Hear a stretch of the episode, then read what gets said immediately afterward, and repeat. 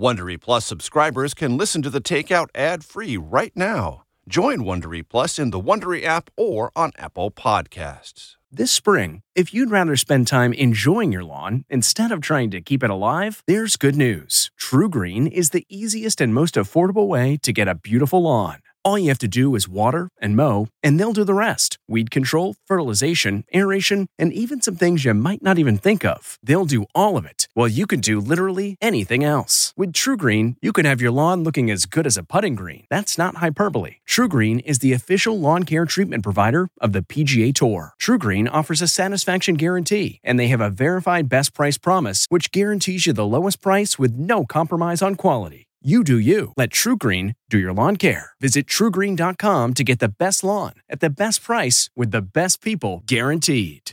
This podcast is supported by FedEx.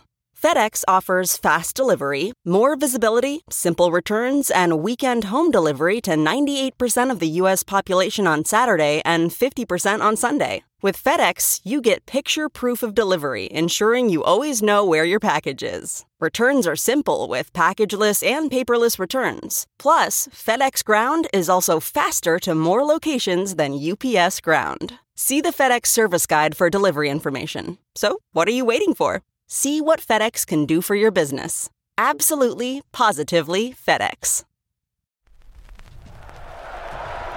Five, four, three, two, one.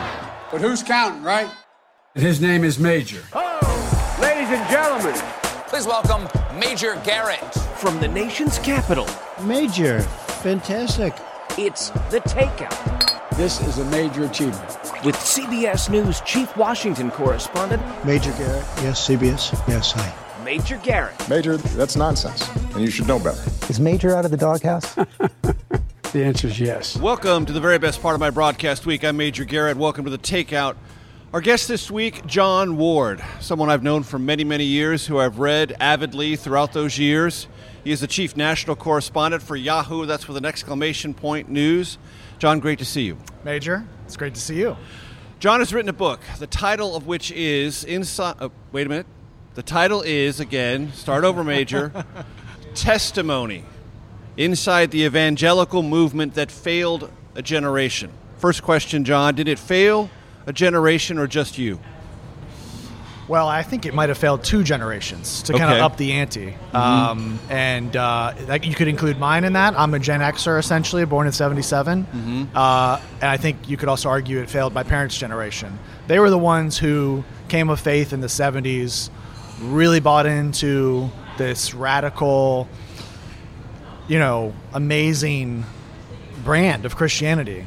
Um, very authentic and very uh, committed to living and loving your neighbor, living with your neighbor, loving your neighbor, um, and, and putting your neighbor above yourself. And I think over time, uh, that movement got kind of co opted by political engagements, political allegiances, rather than uh, the first principles that they started out with. Let's try to get some definitions on Yeah. the table. Evangelical. What does that mean? Great question. Uh, there are a couple different definitions. The the theological de- definition revolves around something called the Bebbington Quadrilateral, which a theologian defined as you know five distinguishing characteristics. A lot of them have to do with how you read the Bible, pretty literally.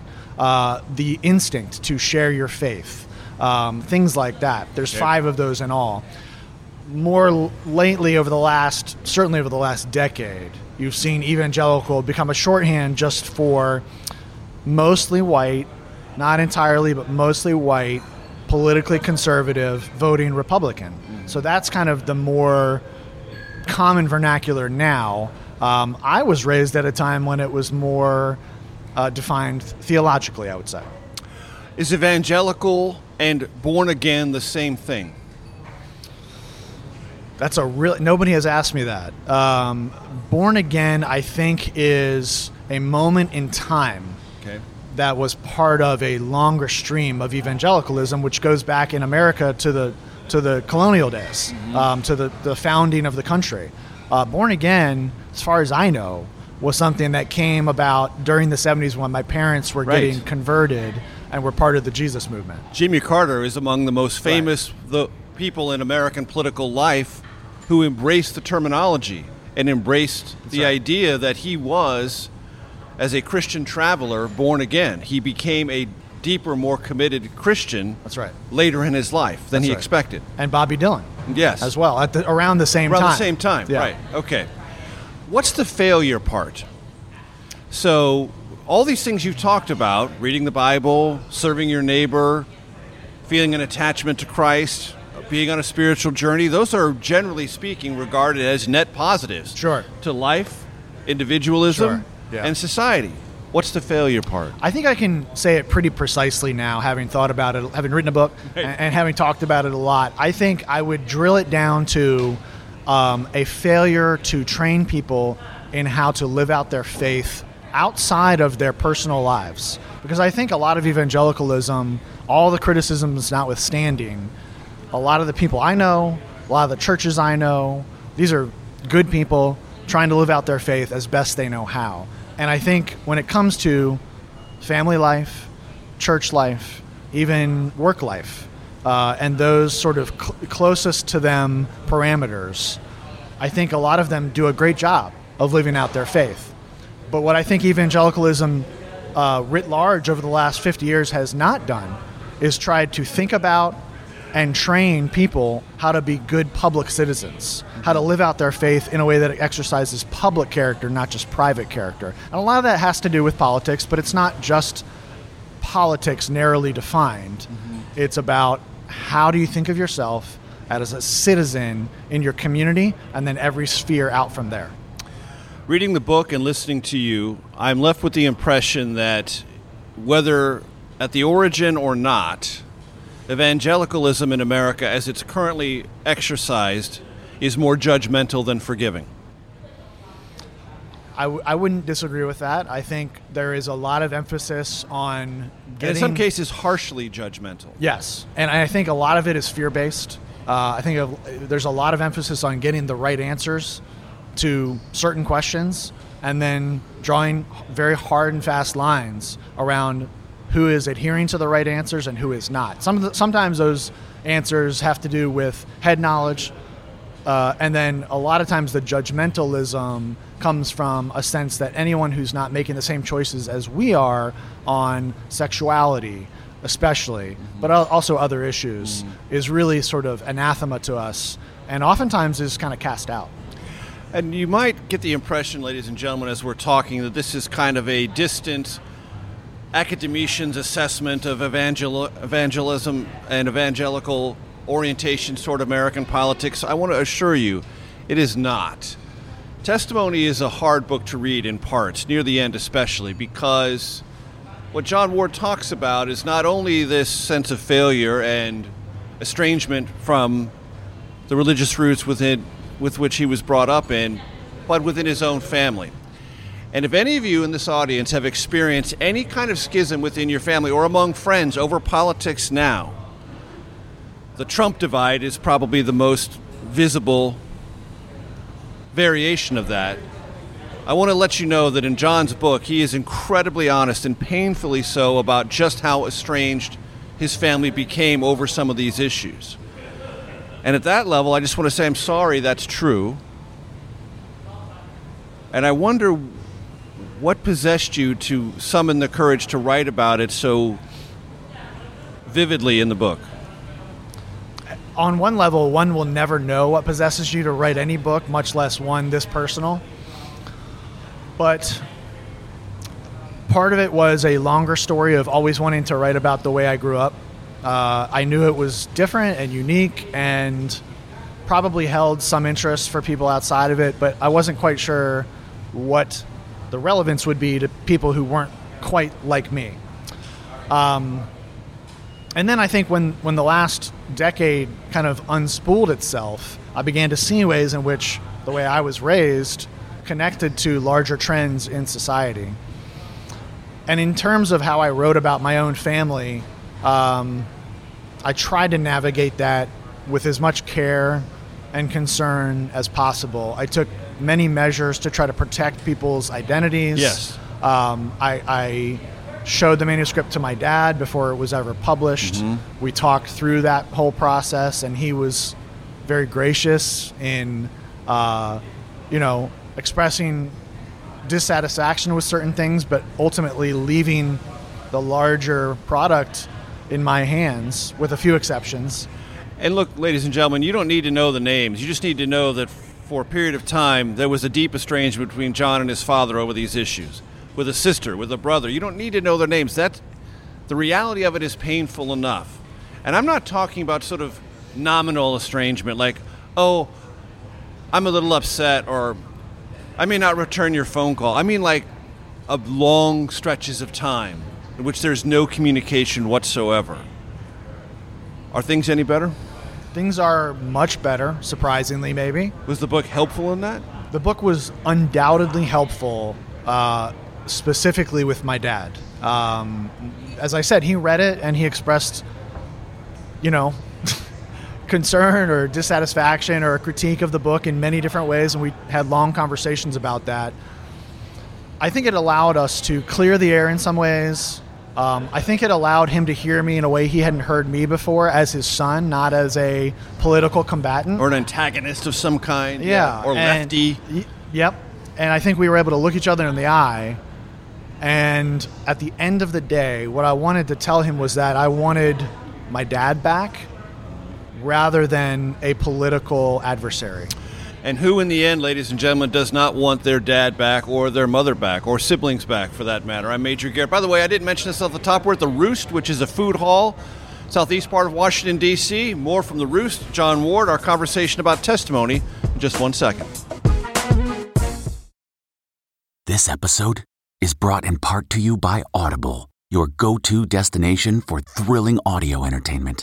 Whether you're looking for a hair raising experience to enjoy while you're on the move or eager to dive into sinister and shocking tales, Audible has an exclusive collection of thrillers from best selling authors that will keep you on the edge of your seat. Like James Patterson's first audio only thriller, The Coldest Case. Experience stories like never before, where every chilling detail is brought to life by captivating sound design. Plus, as an Audible member, choose one title a month to make yours forever. And now, new members can try Audible free for 30 days. Just visit audible.com slash WonderyPod or text WonderyPod to 500 500. That's audible.com slash WonderyPod or text WonderyPod to 500 500. Achieving a gorgeous grin from home isn't a total mystery with Byte Clear aligners. Just don't be surprised if all of your sleuthing friends start asking, What's your secret? Begin by ordering your at home impression kit today for only $14.95. Byte Clear aligners are doctor directed and delivered to your door. Treatment costs thousands less than braces. Plus, they offer flexible financing, accept eligible insurance, and you can pay with your HSA FSA. Get 80% off your impression kit when you use code WONDERY at Byte.com. That's B-Y-T-E dot com. Start your confidence journey today with Byte. Welcome back to the Takeout. Welcome back to the Roost. And one of the places here within the Roost, which is a food court, if you will, southeast Washington, D.C., is Slice Joint. And arrayed before us, quite a few slices. We'll get to those in due course. Jon Ward is our special guest, chief national correspondent for Yahoo with an exclamation point news, author of Testimony Inside the Evangelical Movement That Failed a Generation. Jon, I want you to tell my audience about because you referred to it in segment one, your upbringing, how it was different. And I, in reading the book, it was certainly different than any kind of upbringing I can say I was familiar with growing up in San Diego, California. Describe it for my audience. Yeah. In in its uh, positive sense Yeah. and its cocooning negative sense. Sure. Um, yeah, the positive sense was it was very communal. Um, we had a high sense of purpose, I would say. Um, we were sure of our meaning and our destiny, and uh, you know, we had this very intense religiosity. We kind of felt like we were God's chosen people, um, and that's somewhat common among religious people and Christians. You know, even a lot of evangelicals will equate themselves to the Israelites, the Jewish people. Uh, that's sort of one of the, the narratives that they buy into. But it was several notches higher in intensity than just your average. How frequently did you go to church?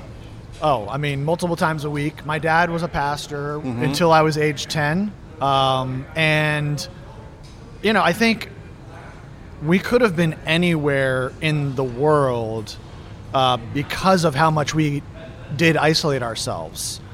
Yet, in fact, we were 30 minutes north of Washington, D.C., sometimes closer, depending on where we were meeting. And, you know, I remember watching a, a, a series about the Waco um, Branch Davidian cult and just sort of noticing different characteristics of the, the cultural life inside that community. Not that there was a apples to apples comparison at all, uh, or in its entirety, but there were elements of similarity. But we were not in rural Texas, um, so that I think shaved off some of the more extreme cultural factors. How would the religiosity manifest? Lots of singing. Uh, Oh, I mean, on, clapping, on Sundays um, the services were very charismatic or Pentecostal. Okay. Yeah, rock band, raising your hands, speaking in tongues, all of that. Yeah. all of that. That was common. Oh, that was nothing was unusual about If you that. were not actually engaged in those things, your your faith was suspect. Ah, yes. That struck me in the book that if you were not sort of feverishly moved, yes, there might be something defective or Yes. insincere about you. That's right. Yes, and that that and that was something I actually grappled with. Now, did that for- have a gravitational psychic pull? I mean, did that did that like you you saw that you saw what was appreciated, what was valued, Yeah. and therefore you became like that? Correct. Yes, all about incentive structures, Major, Mm-hmm. uh, which is something I've learned a lot about as a journalist. Incentive structures, and yes, um, uh, you know, the the more you see what's rewarded and what is left aside, the more you gravitate towards doing what's rewarded. How much did this community touch the outside world? It, it's such an interesting question. I mean, there was day to day contact, but I think in the very close relationships, there was very little. The close relationships were all with people in the church. I went to an elementary school that was run by the church. You had to be a member to send your children there, and you had to be a member to teach there. And so, all of the really important um, elements of developing a view of the world were tightly controlled by the church. Your relationships, your schooling, uh, you went to small group meetings that were all with people in the church, and, and your personal life was often under a pretty uh, close microscope from leaders in the small group and then up the chain to the leaders of the church. What was regarded as sinful eh, from the outside world? If you were to describe how your tightly knit community, which reinforced itself with all sorts of religious traditions or songs or things like that, yeah. how it looked at the outside world, it said that's sinful, that's sinful, that's and what would be the top of the list there? Well, there were obvious sins, uh, like you know, drinking alcohol, uh, you know, premarital or extramarital sex. But I would say broadly, anything that was not explicitly religious um, and not explicitly Christian would be viewed as at least suspect. So Mhm. if you apply it to music, um, Right, okay. you know, like any song that talked that, that really wasn't sort of overtly praising God would be music that was out of bounds. I see. Yeah. Okay, so it didn't have to be vulgar. If it just wasn't in the praising God space, it Yeah. was suspect. Right, like it- it- some of your listeners and viewers will remember Amy Grant. Mm-hmm. Um, she was viewed with suspicion because she began writing songs that were a little too much about romantic love and not um, with another person, with another human being, and not enough about love of God.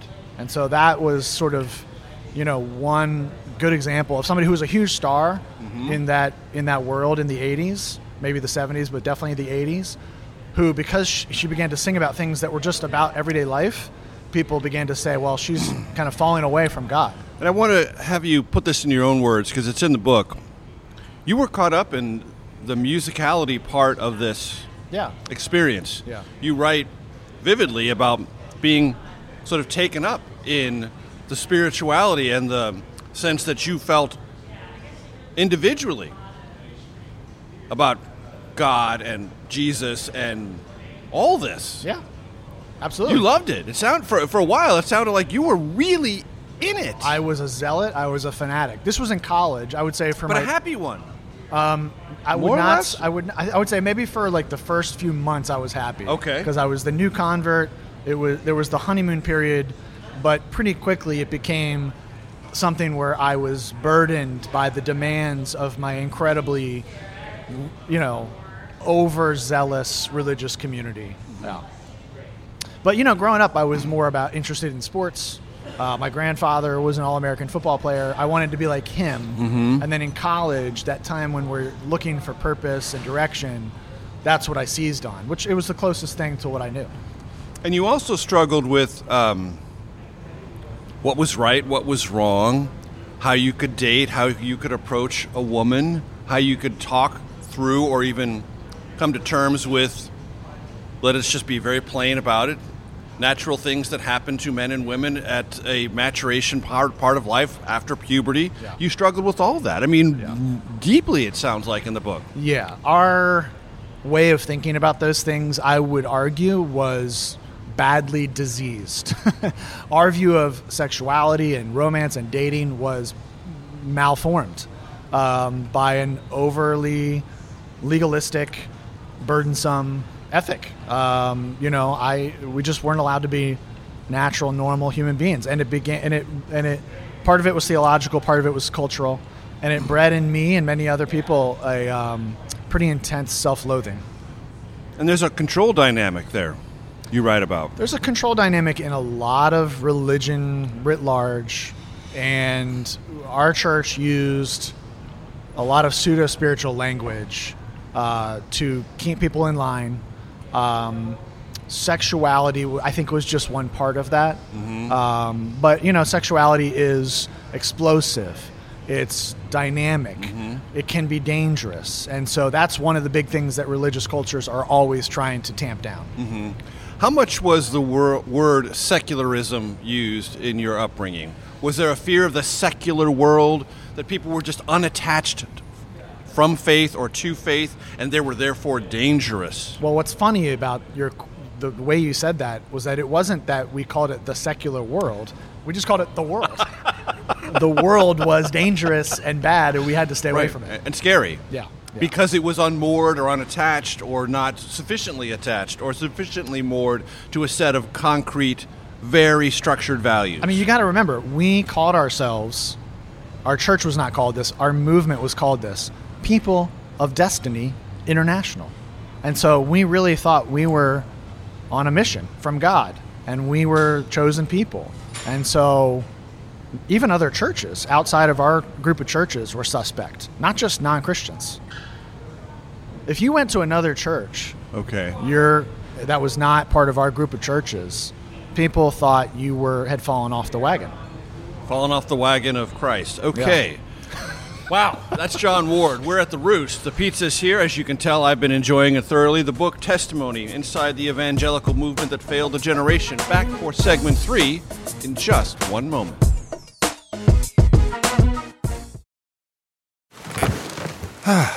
The comfort of your favorite seat is now your comfy car selling command center, thanks to Carvana. It doesn't get any better than this. Your favorite seat's the best spot in the house. Make it even better by entering your license plate or VIN and getting a real offer in minutes. There really is no place like home. And speaking of home, Carvana will pick up your car from yours after you finalize your offer. Visit Carvana.com or download the app and sell your car from your comfy place.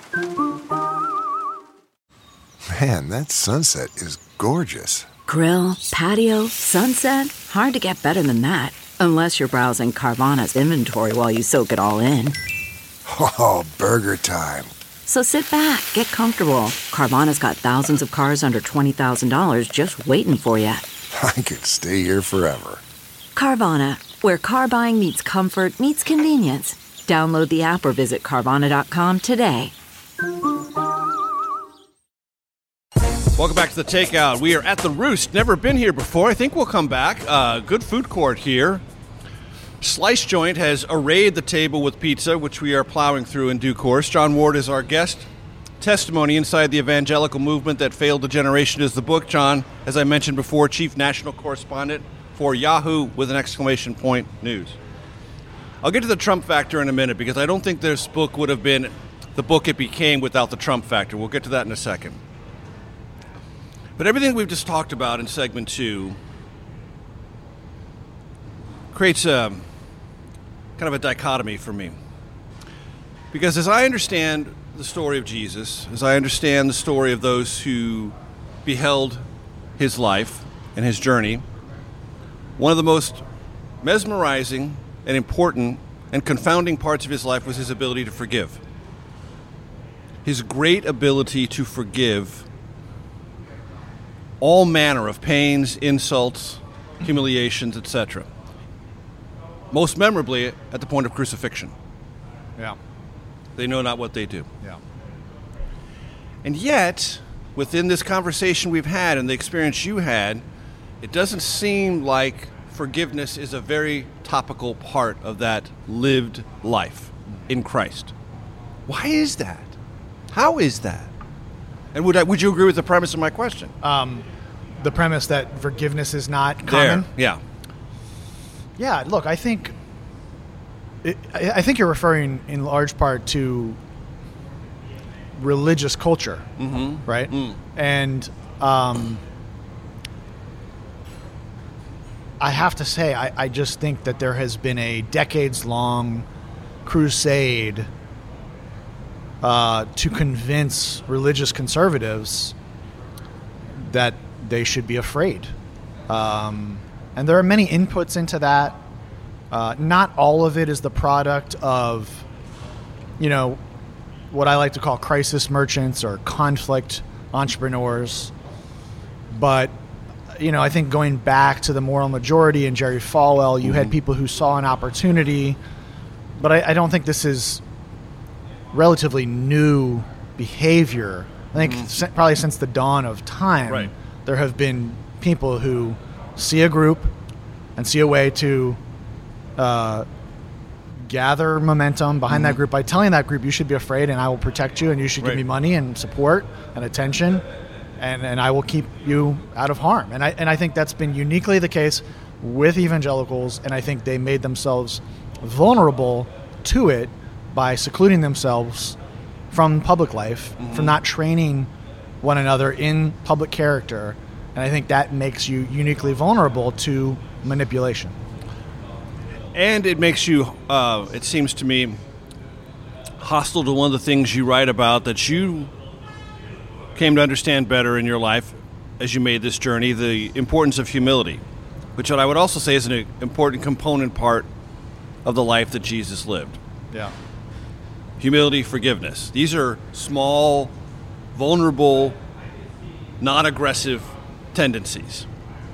But they are about the things that I think most people find strongest about the story. Well, that, that is that is the that is the paradox Right. of Christianity.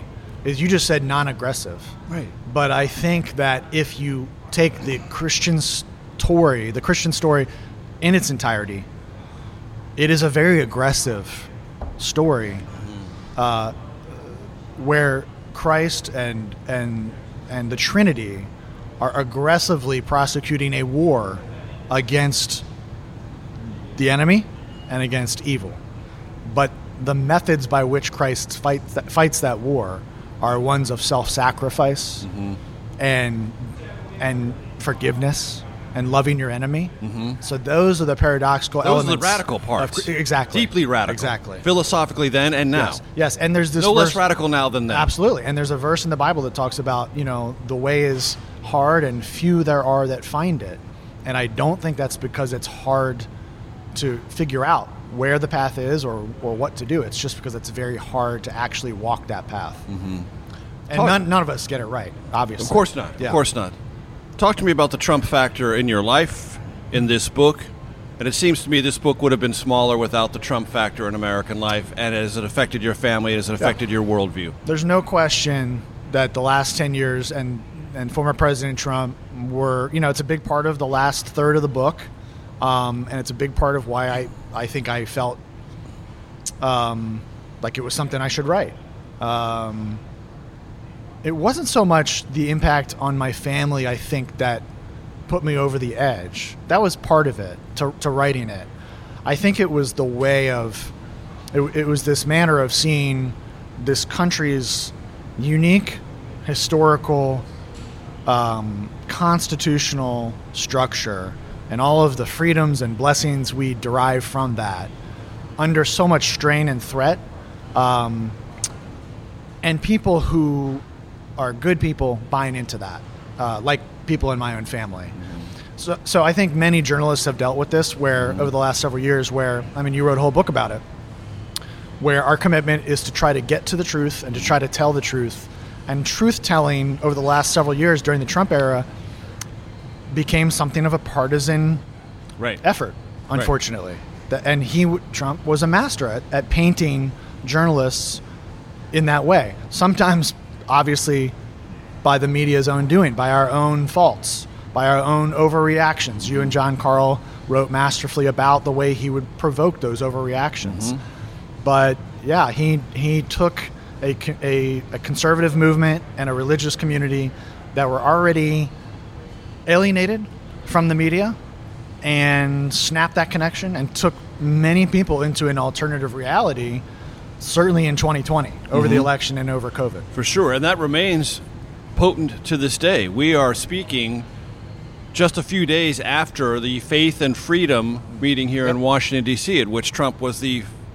final speaker. And according to those who were there and present who had been to previous events of that kind, the relationship, emotional, political, with that group and Trump is as strong as ever. No diminishment whatsoever. Evangelical voters, if you look at the polls, and exit polls 50% of all Republican primary and caucus votes, 62% in a place like Iowa, about 61% in a place like South Carolina. They will help decide whether or not Trump is the nominee in 2024. This gluing together of Trump and the evangelicals is a dominant part of the Trump story, is it not? Oh, 100%. Uh huh. He, he recognized that even prior to 2015. I write in the book about him showing up to a dinner celebrating Billy Graham's 90th or 95th birthday, uh, which I believe took place in 2013. He was at a table right next to Billy Graham. He was targeting this community uh, years before he ran for president. And Jon, I don't know if you've had this experience. I have, talking to Trump supporters, and I will raise with them gently. Let us say, former President Trump's easily observable moral failings. Sure. And they will say, well, of course. Yeah. Of course, God would send us a flawed man to take us to the promised land. Right. Probably the most flawed man. And that's a kind of internal logic that I can't penetrate. Right. And it works perfectly for them. Have you right. encountered this? Of course, yeah. And this a lot of this does come from certain streams of evangelicalism more than others. Uh, there are two archetypal characters in my book, one of whom, Lou Engle, represents that stream, which is the more charismatic, the more Pentecostal, the more low church of the, you know, evangelicals. And um, one, you know, phrase that people use to identify parts of this is the New Apostolic Reformation. They've been the entrepreneurs of crafting a sort of archetypal narrative for Trump, comparing him to someone called King Cyrus in the Old Testament. Mm-hmm um, and and sort of patching together this way of thinking about Trump in a quote unquote biblical way. And therefore, his flaws are not flaws; they are revealed or almost revelatory confirmation right. that he might be, if not the chosen one, a kind of Messiah-like figure. Right. Yeah, I I have to tie all this back though to what I think is actually a over over embrace of the Bible by mm-hmm. by evangelicals. There are two books of Revelation. One is the Bible, and one is natural creation. I think the further you go into an hyper literalistic mm-hmm. sense of the Bible, the more you have to ignore, reject, and even uh, deny elements of created reality that you see in front of your eyes. That is the voice of Jon Ward. We are at the Roost. Back for segment four, the takeout, in just one moment.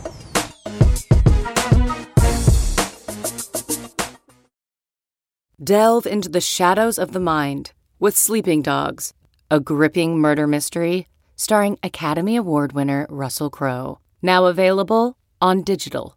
Crowe portrays an ex homicide detective, unraveling a brutal murder he can't recall. Uncovering secrets from his past, he learns a chilling truth. It's best to let sleeping dogs lie. Visit sleepingdogsmovie.com slash Wondery to watch Sleeping Dogs, now on digital. That's sleepingdogsmovie.com slash Wondery. CarMax is putting peace of mind back in car shopping by putting you in the driver's seat to find a ride that's right for you. Because at CarMax, we believe you shouldn't just settle for a car, you should love your car. That's why every car we sell is CarMax certified quality so you can be sure with upfront pricing that's the same for every customer. So don't settle. Find love at first drive and start shopping now at CarMax.com. CarMax, the way car buying should be. Welcome back to the Takeout. Welcome back to the Roost. The pizza is here, supplied by Slice Joint. We thank them for that. Jon Ward is our guest. The book, Testimony Inside the Evangelical Movement That Failed a Generation. Um, you and your family, you've said things have gotten a little bit better. Uh, broadening that out, uh, do you think that is a instructive tale for the country writ large? I mean, I, I haven't been out there reporting on this, so as a journalist, I have to yeah use a little bit of caution and Right, expressing opinions about that. Um, in my lived experience and in my anecdotal experience, I know people are exhausted Mhm. after that period of time. I know people don't want to be divided and estranged over politics. I think there's probably been we've had a, a, a respite of sorts during the Biden presidency. Say what you want about his policies, he has undoubtedly lowered the temperature of the culture war. Um, you know, I think there are people who try to keep it at a a fever pitch, mm-hmm. but I think as the president, you know, I think one of the things Trump did was try to raise the culture war mm-hmm. to, to as high a level as possible. And I think Biden has kind of allowed us all to kind of take a breath by not engaging in that behavior. Um, you know, the poll numbers are what they are mm-hmm. about Trump's support, but I don't think we would be seeing all these other Republicans getting in if they didn't feel, sense, and see in some set of data some openness to an alternative. Mm-hmm. Yeah. What would you say has been your experience dealing with your own awareness of privilege in our country? That's a great question. I mean, it's been a fascinating journey over the past, again, about the past decade.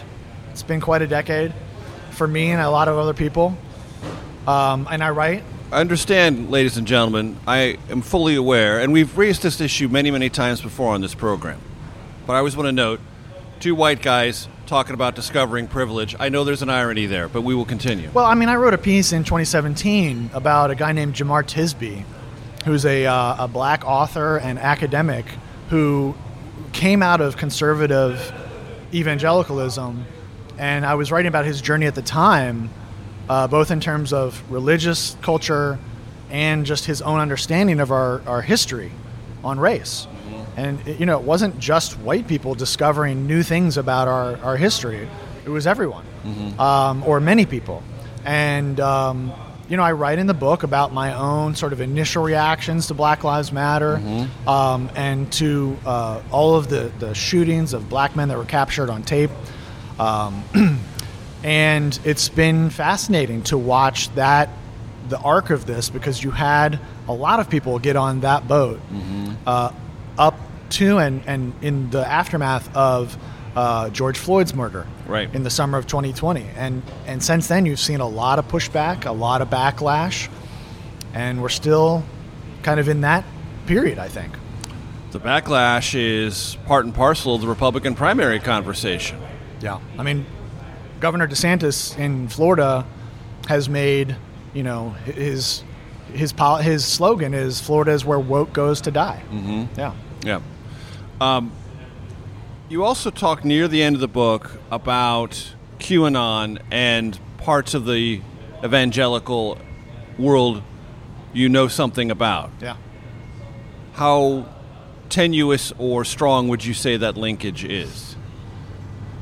I don't know about you. It seems like we hear less about QAnon these days. Mhm. I, I think QAnon was always a few ticks off of the center of what was really happening. It was it was one strand Mhm. of a a sickness in our ability to discern what's true and reliable information and what's not, um, which technology and the internet have made more and more uh, chaotic. That information environment. And so I, I write about you know the summer of 2020 t- having a in- conversation with a totally normal, totally reasonable family friend, and as we talked about something she had heard on the internet and believed, that was when the penny dropped for me that if this person was believing something so obviously Right. not credible, Mm-hmm. um, we had a big problem because I was already reporting on. And you ran it down. It was completely fictitious. Right, yes. As was admitted to by the site that originally posted it Months- some period of time later. Months later, yeah. Yes. Admit it, yeah. And uh, you know, I was reporting at the time on how to vote, how to vote reliably. Yep. I was doing all kinds As of was I, yes. yeah, and and kind of tracking down what was true and false about fraud, cheating, all Right. those things. And I knew then that we were in for a very bumpy ride Mm-hmm. going into the election.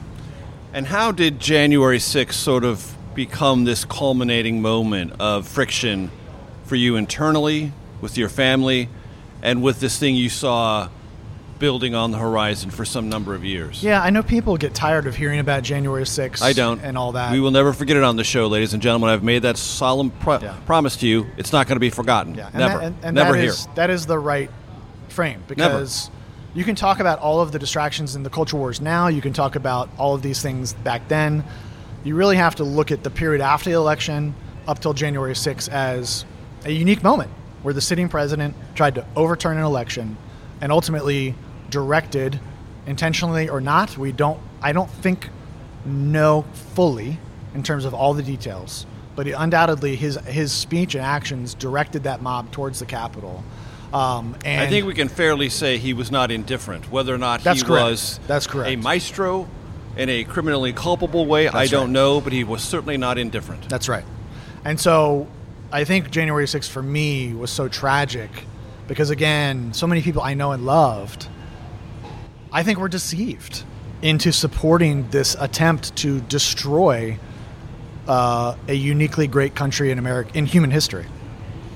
And this is one of the places where, in the book, it's most difficult to read your conversations with your family back and forth. Yeah. Because there's a part of you that says, I told you this was coming. Yeah.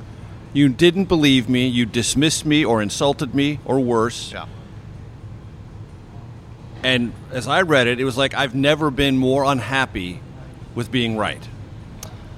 I was actually here when I got a lot of those text messages. Here, here. In the roost. Right where we're talking right now. Yes. Okay. Yes. I was in a booth over there Mhm. getting text message after text message from a sibling just attacking me, attacking me, calling me names because I was pointing out that Trump's claims about the election were not true. Mhm. Um, it was deeply painful. Um, I am happy and grateful that I have my Christian faith to help guide me through the journey to forgiveness. Um, it's a, it's one of the things I'm most grateful for about Christianity. Mm-hmm. 30 seconds. How do you define reconciliation? I think justice has to be part of that p- conversation. Justice, well, I mean, I have it on a water bottle I carry around. Um, act justly, love mercy, walk humbly. Uh, that's from Micah, the, the Old Testament book, verse uh, chapter six, verse eight. And I think that those are the good parameters for reconciliation. Good place to end. Jon Ward has been our special guest. The book Testimony Inside the Evangelical Movement That Failed a Generation. I'm Major Garrett. Our thanks to The Roost and Slice Joint. We'll see you next week. Stay tuned for your Takeout Outtake Especial. Okay, picture this. It's Friday afternoon when a thought hits you. I can spend another weekend doing the same old whatever, or I can hop into my all new Hyundai Santa Fe and hit the road. With available HTRAC, all wheel drive, and three row seating, my whole family can head deep into the wild. Conquer the weekend in the all new Hyundai Santa Fe. Visit HyundaiUSA.com or call 562-314-4603 for more details. Hyundai, there's joy in every journey. Okay, picture this. It's Friday afternoon when a thought hits you. I can spend another weekend doing the same old whatever, or I can hop into my all new Hyundai Santa Fe and hit the road. With available HTRAC, all wheel drive, and three row seating, my whole family can head deep into the wild. Conquer the weekend in the all new Hyundai Santa Fe. Visit HyundaiUSA.com or call 562 for more details. Hyundai, there's joy in every journey. Welcome to your Takeout Outtake Especial. The Roost is our host food court this time. Southeast Washington. Slice Joint has provided the, provided the pizza you see arrayed in front of us. It's quite tasty. Jon Ward is our guest. His book, Testimony Inside the Evangelical Movement That Failed a Generation. Jon, if you don't already know, Chief National Correspondent for Yahoo. Yes, there's an exclamation point news. Uh, we'll get to the fun and games part in just one second. Jon, we talked at some length about your upbringing and Yeah. your church experience. Then, what's your church experience now? Are you in a Uh, different kind of church? Do you go differently? Do you uh, have religious or religiosity components of your life that are different, noticeably different, but nevertheless pleasing and uh, affirming for you? two two points here. One, I think I've benefited a lot from understanding and embracing the rhythms of the church calendar and liturgy. Um, I'm so I'm attracted to a higher church uh, ecclesiology, but I I struggle with how uh, lacking in diversity many of those churches are. Um, I I want to learn from the tradition of the American Black Church, so I go to a Black Baptist church here in DC. Excellent. Um, we have three threshold questions. I don't know if you're familiar with them. Everyone, or almost everyone, has been asked these questions, and everyone asked is always answered, which is the good part. Sometimes I forget to ask, but almost never. So here they are, and take them in whichever order you prefer. Okay. Most influential book in your life and why? Wow. All time favorite movie? And if you're on a long flight or a long drive and you're going to really enjoy some music, what kind of artist or genre is that music most likely to be? So I hate favorite anything questions. Sure, But most people do. Understood. I, I know that you and I have talked about Neil Postman Mm-hmm. and his 1984 book "Amusing Ourselves to Death." I think I cite more than any other book ever by a long by a, by a mile. Mm-hmm. So I have to say that would be sort of my most influential. I think you said most influ- influential. yes. yes. I think I would call it that. Mhm. Maybe um, favorite. Now, many people on the show have said the Bible, Okay. which is a perfectly acceptable. All, all religious texts are perfectly acceptable. Yeah. Um, I mean, that book has shaped me deeply. I Mhm. read it many, many times. Um, I still read it. Mhm. But I guess growing up religious, you kind of take that as a given. Of course, Right. it's influenced me.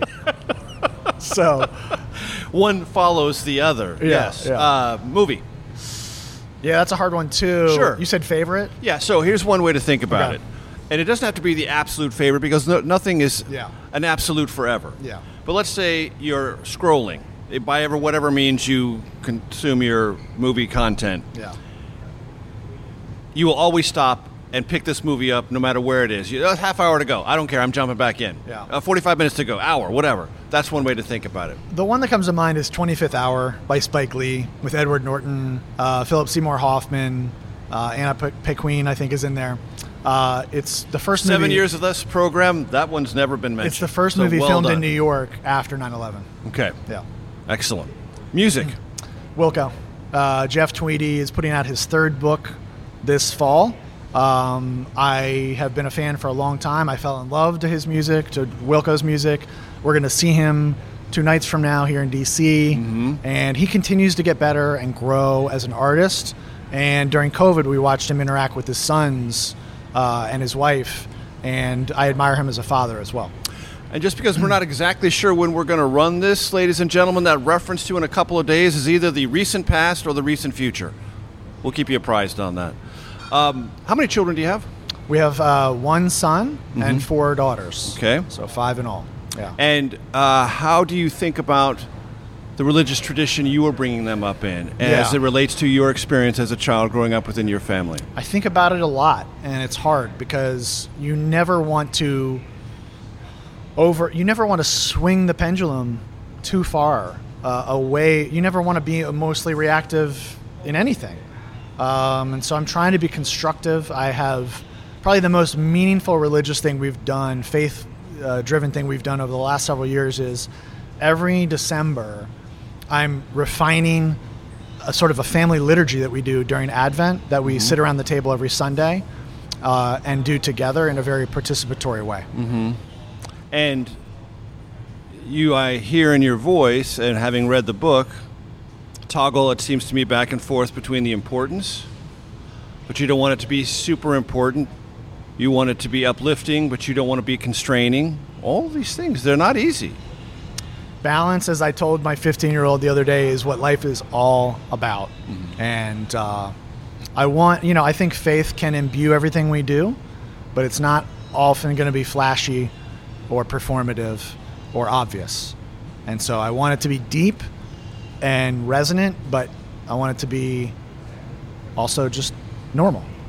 And definitely not flashy or performative.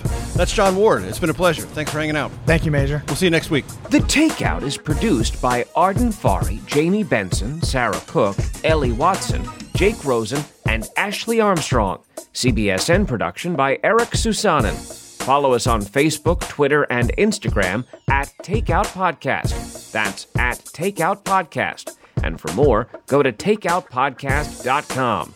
The Takeout is a production of CBS News.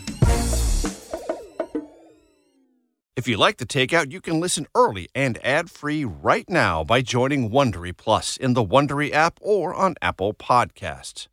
Prime members can listen ad-free on Amazon Music. Before you go, tell us about yourself by filling out a short survey at wondery.com/survey. Look around. You can find cars like these on AutoTrader, like that car riding your tail. Or if you're tailgating right now, all those cars doubling as kitchens and living rooms are on AutoTrader too. Are you working out and listening to this ad at the same time? Well, multitasking pro, cars like the ones in the gym parking lot are for sale on AutoTrader. New cars, used cars, electric cars, maybe even flying cars. Okay, no flying cars, but as soon as they get invented, they'll be on Auto Trader. Just you wait. Auto Trader.